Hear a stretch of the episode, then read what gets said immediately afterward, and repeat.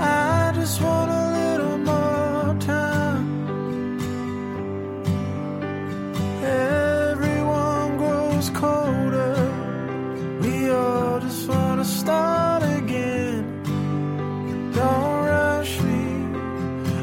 Hey, hey, welcome back to Confessions of an Ex Mormon. I'm Allie, your host, and I had a lot of ideas about what to talk about today. This is episode number two, and um, if you go back and listen to my first episode, you'll hear a short story on my life in Mormonism, but like a really shortened version. And I got a lot of great feedback, so thanks everybody. But the the main feedback I got was that people wanted to hear more. So give the people what they want. Um, and today I am going to focus on kind of the turning point for me in Mormonism, which was my LDS mission. So serving a mission in Mormonism is different than missions in other religions. Um, I I think when other people in other religions serve missions, it's like pretty short, you know, maybe a few weeks to a few months.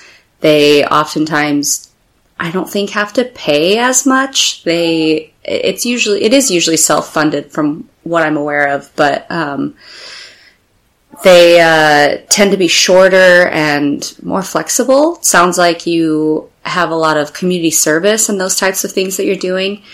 But Mormon missions are a whole nother world. So let me explain a little bit how missions work, at least back when I served a mission.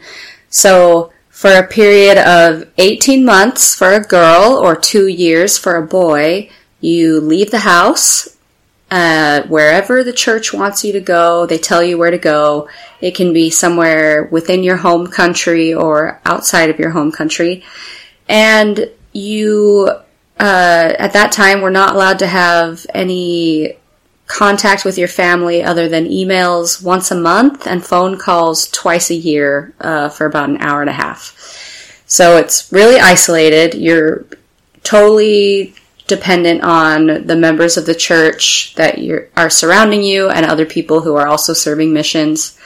Um, you also pay for the whole thing yourself. It's been sort of standardized so that everybody pays the same fee, but it ends up being, oh, I want to say around like $10,000, something pretty high for that period of time. And you pretty much, and you live really poor the whole time you're there too. There's no like fun involved.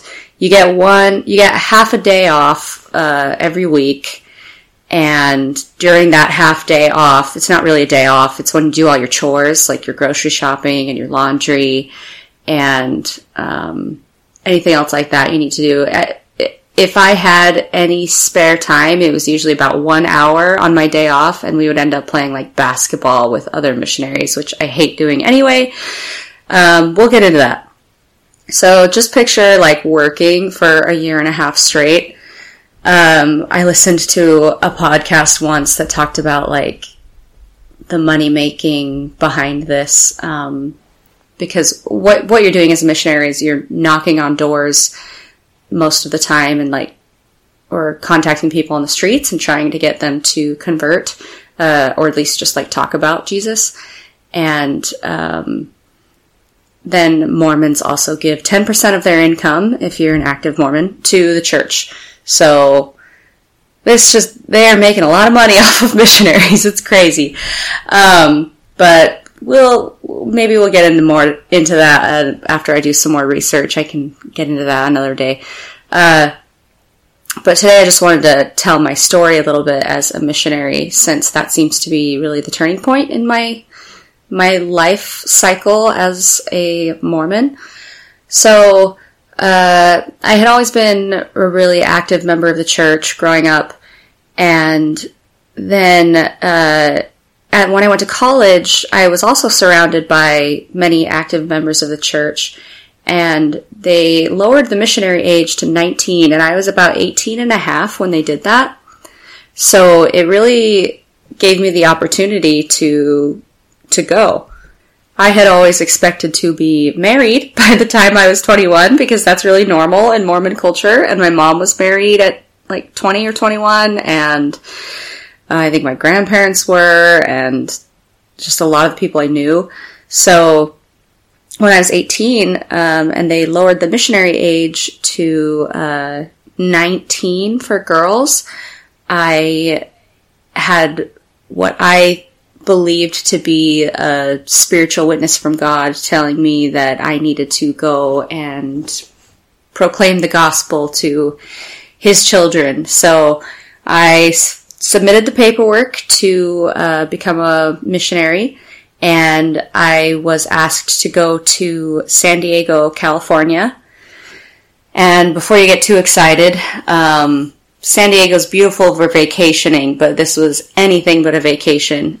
and um, so it, it, it was a, it was a beautiful place to live, but um, it was not a good experience for me. So I get the mission call, and um, something interesting too about my mission is I was actually a visitor center missionary. So uh, Mormon, the Mormon Church has several visitor centers around the world. Usually they are located near temples, the big white castles that Mormons have. They call them their temples. Um, and as a non-member, you're actually not allowed to go inside of those buildings. So they'll have visitor centers on the outside of those buildings where you can like learn about the church and like, hey, what's inside there? Why can't I go in? Um, San Diego was a little different though, as Mormons were some of the first settlers of San Diego. So they had a historic site teaching about some of the history of the city and how Mormons helped to uh, settle the area. So my mission was kind of a hybrid of like working at this historical site as a tour guide and then also doing the normal missionary stuff where I would knock doors and um, preach to people on the street and those sorts of things.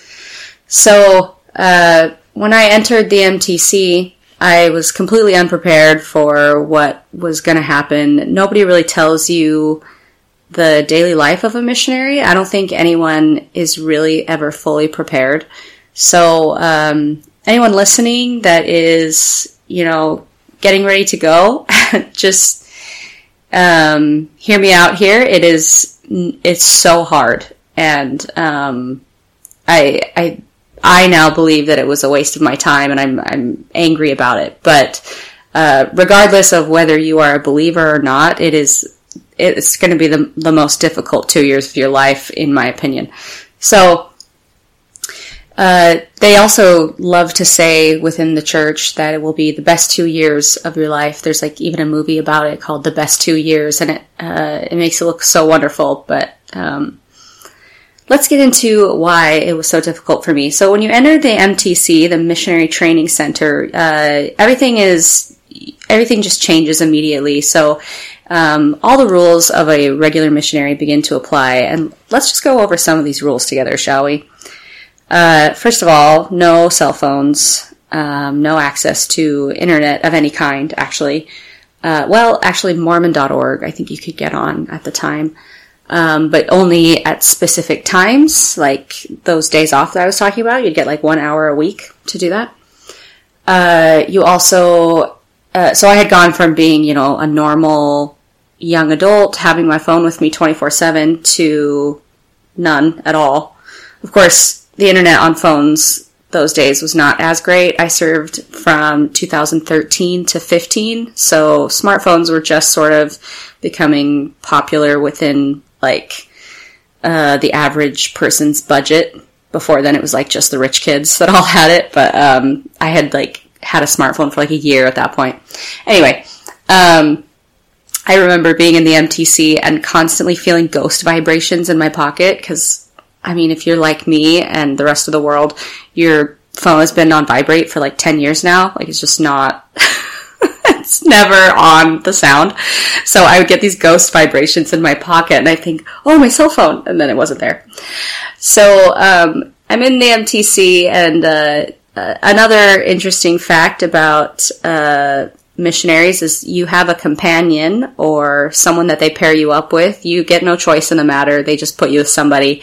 And this can, you can be with that person for any time from six weeks to six months, just dependent. But that starts in the MTC and, um, you have to be within what's called sight and sound of this person at all times, unless you are like using the bathroom. So, uh, you, you know, imagine you are in the same like hallway and you're going to turn the corner uh, and you do turn the corner, but she can't see you. We would like stick our arm out so that our companion could see our fingers, so we were still in sight and sound of this person. it was really silly.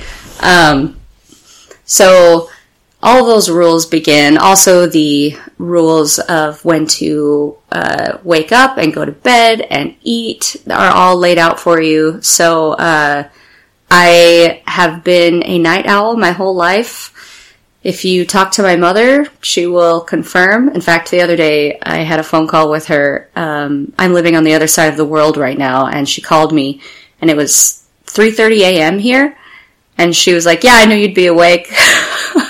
I keep thinking you're going to get on an adult sleep schedule, but you never do." And I was like, "Thanks, mom." So um, they were putting us to bed at 10:30 and we'd have to get up at 6:30 which um, it, didn't like it, it didn't work i mean i did it for a year and a half but um, there were repercussions to going so far off of my uh, natural circadian rhythm and we'll get into that too um, but i remember in the mtc it's like a it's like a boot camp for spirituality and it is so exhausting spiritually if you can say that. And uh, just like a week in so many kids have the same issue as me but just like a week in you're i was you know questioning not just is mormonism the right thing but is god even real like and this hap- I, I've talked to so many people that this happens to, and then all of them talk about some big, amazing aha moment that they had that, like, yeah, he is there. Um, that didn't happen for me, but I stayed because I'm very stubborn, and uh, I I should probably go back. I should probably mention one more thing too before we get too far into it. That um, I and I may have mentioned this in the last episode, but I had been on anxiety medication for most of my life, um, from the time I was like 12. And I had decided to go off of it when I served my mission.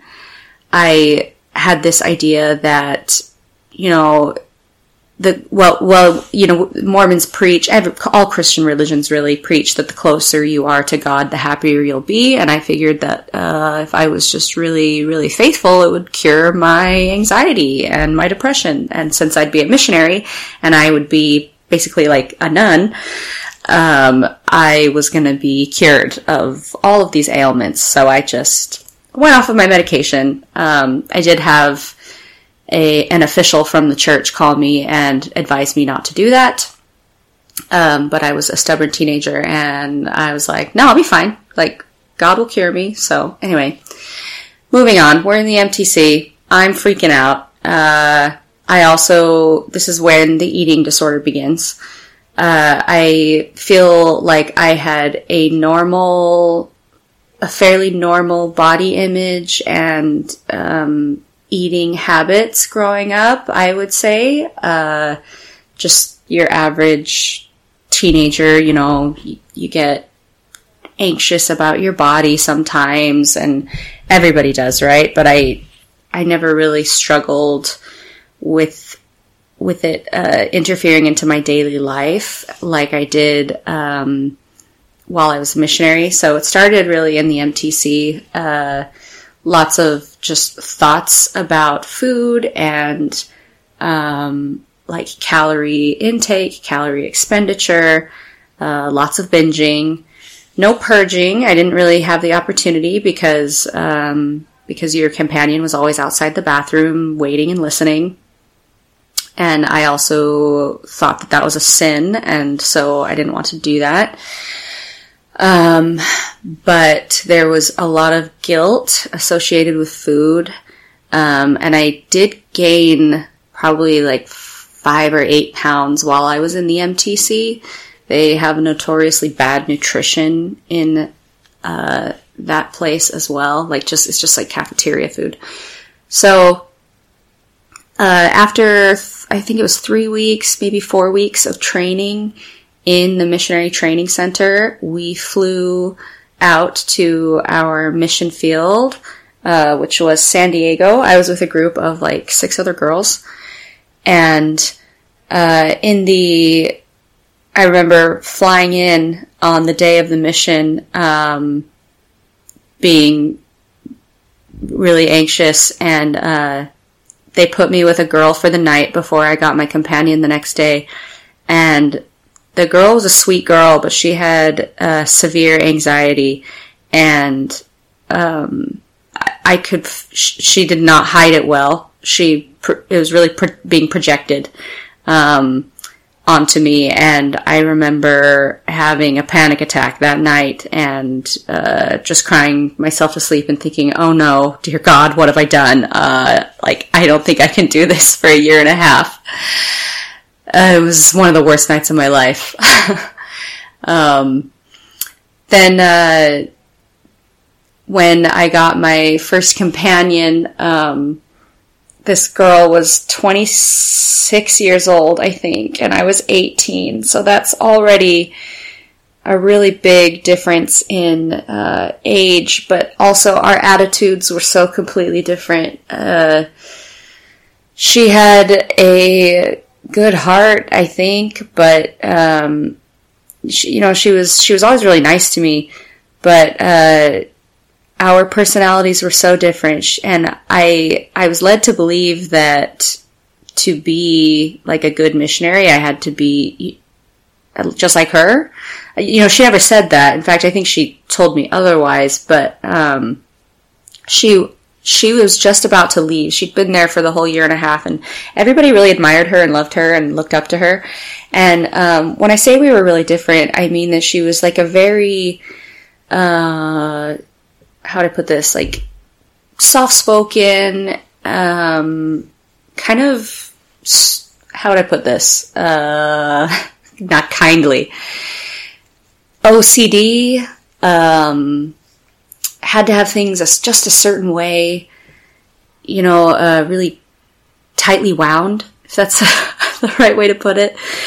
And, um, I, so I had a hard time with that and um, we so I didn't feel like I had a friend. I was with her for twelve weeks, and um, she definitely trained me well. But it set the precedent for being for again for um, I think how sick I would get, and uh, the mission president is the one who puts you with your companions, and they always talk about how they pray about who they're supposed to put you with. And um, uh, there's only one other girl that I think would have been worse to put me with as a trainer, so um, there's that.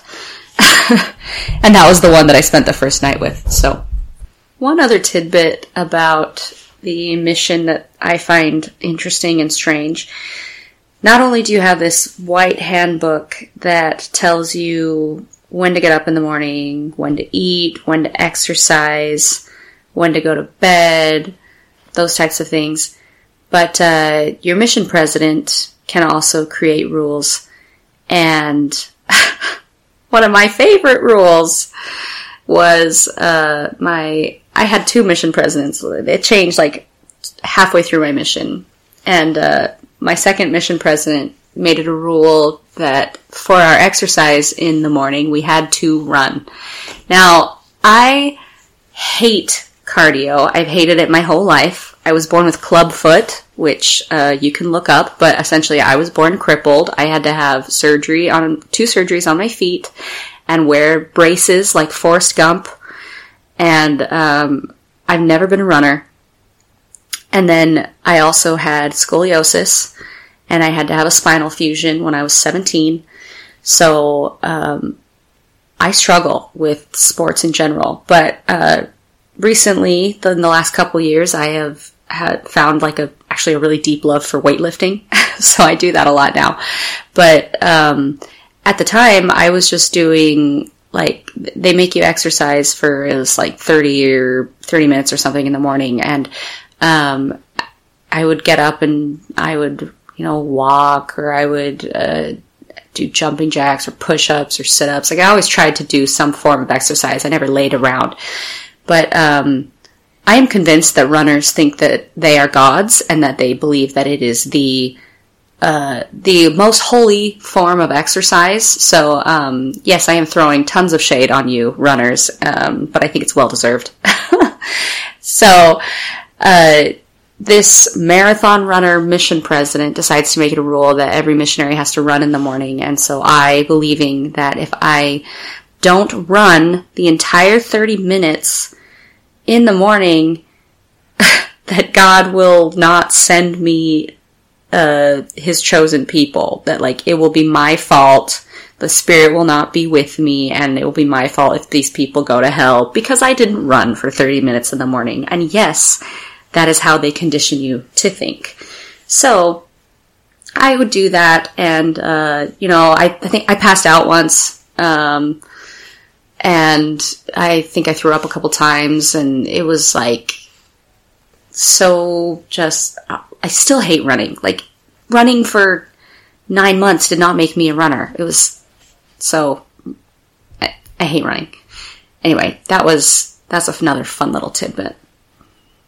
Um, the the rules are just ridiculous. They they they make you believe that if you are not exactly obedient, that you uh, will not have the spirit with you. And like I said, then you know you're not going to be able to follow the promptings to, I don't know, say the exact right thing that's going to get these people to, uh, to believe. It's just, it's so much pressure on, um, on such a young mind. And I think it really was bringing people to the breaking point.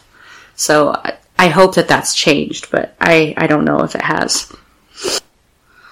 So, um, one other thing I should mention too about my mission in particular, as a uh, Mormon Battalion historic site, visitors center tour guide, whatever you wanted to call me, uh, we had half of the time, probably less than half of the time, allotted to us in our uh, in the mission field as the other missionaries, but we were expected to have the same numbers, meaning um, they kept track of the people that you taught on a weekly basis and uh, how many you baptized per month and things like that. So there was a lot of extra pressure. Also, uh, we had really specific times that we had to be there at the visitor center to give the tours and things like that. And uh, so we didn't get the same amount of time as other missionaries to study. Other missionaries were given about an hour and a half to study in the mornings.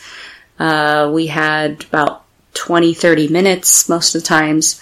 Um, we also were, I usually didn't have a lunch break. I think, so there's a, there's a three, there was a three month, uh, portion of my mission where I did not serve at the Mormon battalion. They let you pre- like see what it's like to be a regular full-time missionary for three months. And during that time, I would take naps during my lunch break because I was so deprived of sleep, as I mentioned earlier.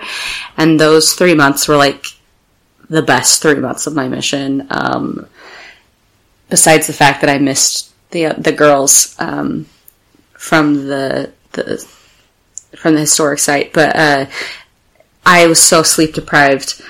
Um, I was probably getting about seven hours of sleep a night, but it was like really awful sleep because I was so stressed out. Um, I was having nightmares all the time. I would wake up with Charlie horses in my leg which has never happened to me before or since. That only happened while I was there.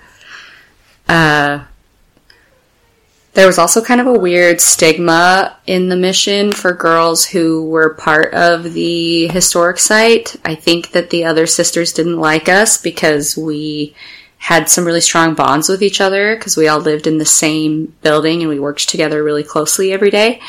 So um, I remember people telling me about other sisters who would gossip about me. In fact, there was there was a sister missionary. This is so crazy. She was in the same mission as me. This never happens, by the way. This is so rare.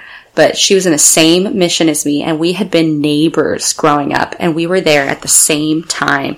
But I was at the visitor center, and she was not. And um, one of the visitor center girls got paired up with her for like three months, and she came back and told me all this trash talk that this girl had talked about me. And I was like, well, that's really wonderful. What another like, another like service, someone in the service of God should be saying about me. So that was great. Love her.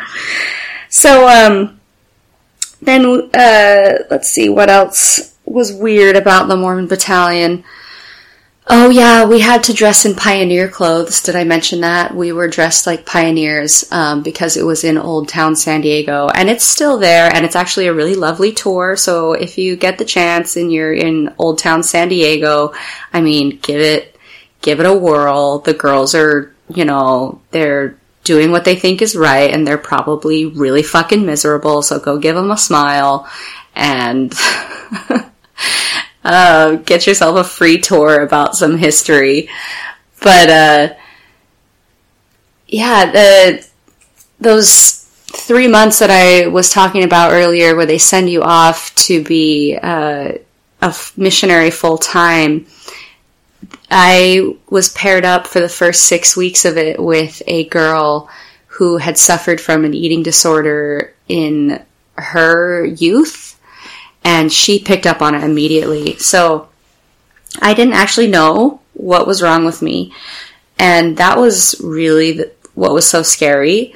Um, if you think about it logically, like you can figure it out, and if you, I guess, if I were to tell someone my symptoms, which she just saw them and figured it out, but nobody else really knew what to look for, and so I remember like praying in the mornings and asking God um, if He would just help me to think of Him. And like if so that I didn't focus so much on like food and my body and I could like be I could just be focused and um, I just wanted to serve him and focus on my scriptures and things like that. And um, of course it never worked. Um, and that was really like a the beginning for me of my beliefs now, which are like if there is a God, I, I'm I consider myself pretty agnostic at this point, but like if there is a God, he doesn't touch anything. Like he's just he just made us and then left it be. But um when I got put with this girl First of all, one of the first things she ever said to me was, um, Oh, you're like really pretty. I thought you were going to be mean. Which I don't know if that was supposed to be a compliment or what, but I was like, okay. So, um, she then proceeds to like call me out and be like, you have an eating disorder. And I was like, oh, okay. And, um, so I was pretty much struggling with I I mean I mean I've done research now and I consider it like EDNOS like eating disorder not otherwise specified because I wasn't exactly anorexic. I was still eating enough to sustain me, but I was really concerned about like what it was that I was putting in my body. So I really only wanted like whole foods and, um, I would have like really, really bad anxiety when we would go to, um, like a, a member's house and they would offer us dessert and we weren't supposed to say no. It's like in the rule book that we're not supposed to say no unless we have like an allergy because you're not supposed to be rude. Um, so I, uh, I had like a lot of anxiety around food in that way and then like binging and restriction and things like that. It did feel good to put, finally put a name to the face. Like, um, I finally kind of realized what was going on, but, um, I didn't know how to fix it also in conjunction with my anxiety, I started to get these really severe um, stomach pains, uh, which I can only describe now. And as well, the way I described it then too was like lava in my stomach. So I would feel hunger pains, but I would also feel these stabbing pains. And if I ate, it made it worse. And then um, I would get like really severe heartburn, and I wouldn't digest well. Sometimes I would feel like I needed to throw up. I would get diarrhea a lot.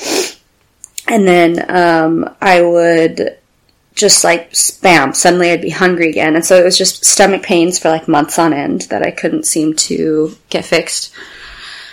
Um, so after that period was when I returned back to the Mormon battalion. Um, this was a little bit over halfway through my mission. And I got put with that sister missionary who I had spent the very first night with and who I had literally prayed my entire mission not to be put with. she uh, was extremely anxious and um, a little bit socially awkward, and I couldn't seem to connect with her in any way. Uh, she tried really hard. She was a really sweet soul, and um, I love her for that, and I love her as a person. But I felt so lonely in that time because of uh, just who I was with. I felt pretty lonely actually my entire mission. Uh, I had one companion who I felt really connected with, and um, and then pretty much all the others I, I felt pretty lonely. So that period was really awful. And again, I was thinking to myself, like, uh, am, you know, why am I being put through this? And why I'm just, I'm so miserable every day, all the time. Uh, there were like little blips of joy and I look, I look back on it now and I think, poor, poor Allie. Like, uh, I remember keeping a gratitude journal I specifically started it because I felt so miserable and I felt and I had heard things about like keeping a gratitude journal will help me feel better. And um I remember one time writing in my journal that like a butterfly had flown past me and like I knew God had sent me the butterfly to make my day happier, which is like so sad. And uh another thing about the mission, they had, I mentioned this in the last episode, but, um, they had told us not to write home about hard times, um, because like our family, we, it's just like worrying our families for no reason. And, uh, there's nothing they can really do about it anyway. And, you know, we wouldn't get a response for a week because we could only email them once a week. And, um, so I wasn't really confiding in anyone and I wasn't writing it in my journal because I only wanted to write nice things in my journal. And, um, so yeah, I got really, really sick. I ended up losing like 15 pounds, which I didn't have a lot to lose. Uh, I went home at probably like 105 pounds, which is the smallest I've ever been. Just to compare, I think I weigh like 125 now and I'm in like great shape. I feel I feel fantastic. Um, so I was really small. And um, when I remember when the mission ended, um, I had I bounced back almost immediately, feeling better. Like the eating disorder got resolved really quickly. Those those stomach aches went away, and uh, I I thought to myself like wow, you know, our, like these this church teaches that the closer we are to God, the happier we're supposed to be, but I was so miserable and so sad that whole time and and and that was that's that's really kind of everything that is that changed it for me. Um, a lot of members of the Mormon Church leave when they start to look deeper into the history and the doctrine, and uh, I, I feel like my journey was a lot different. Reading stuff about the history and the doctrine uh, can be confusing because you know it's it's old history. It's a few hundred years old. It's not that old, but it's old, and it's hard to know what the truth is and what isn't. Um, there are things in the past that the church has come out and said that's not true, and now they say it is, and um, things that they used to try to keep hush hush, and now they're coming more out with it so that it doesn't look so weird when people look it up. And um, I am not comfortable with a lot of the things in the history of the church, but I also don't know what's fact and what's fiction. So I try to follow now what I feel on the inside, and um, so that's been kind of my journey. And uh, that was my that was my mission, which was really the turning point. So um, I'd love to. I actually I, want to have some of the other sister missionaries from my mission on here at some point to kind of discuss because I have now that I've posted this the, this podcast, I've actually had a few of them reach out to me, and some of them have left the church, and some of them were even questioning things on the mission, similar to me. And uh, so I think that, that would be a really interesting episode, and probably what's going to come in the next couple of months. But uh, thanks for listening, guys, and um, for being here. Feel free to shoot me any emails with questions you have or episodes that you'd like to hear. You can find me on Instagram at Confessions of an Exmo, and um, hope to hear from you soon. And I will see you next time. Thanks, guys.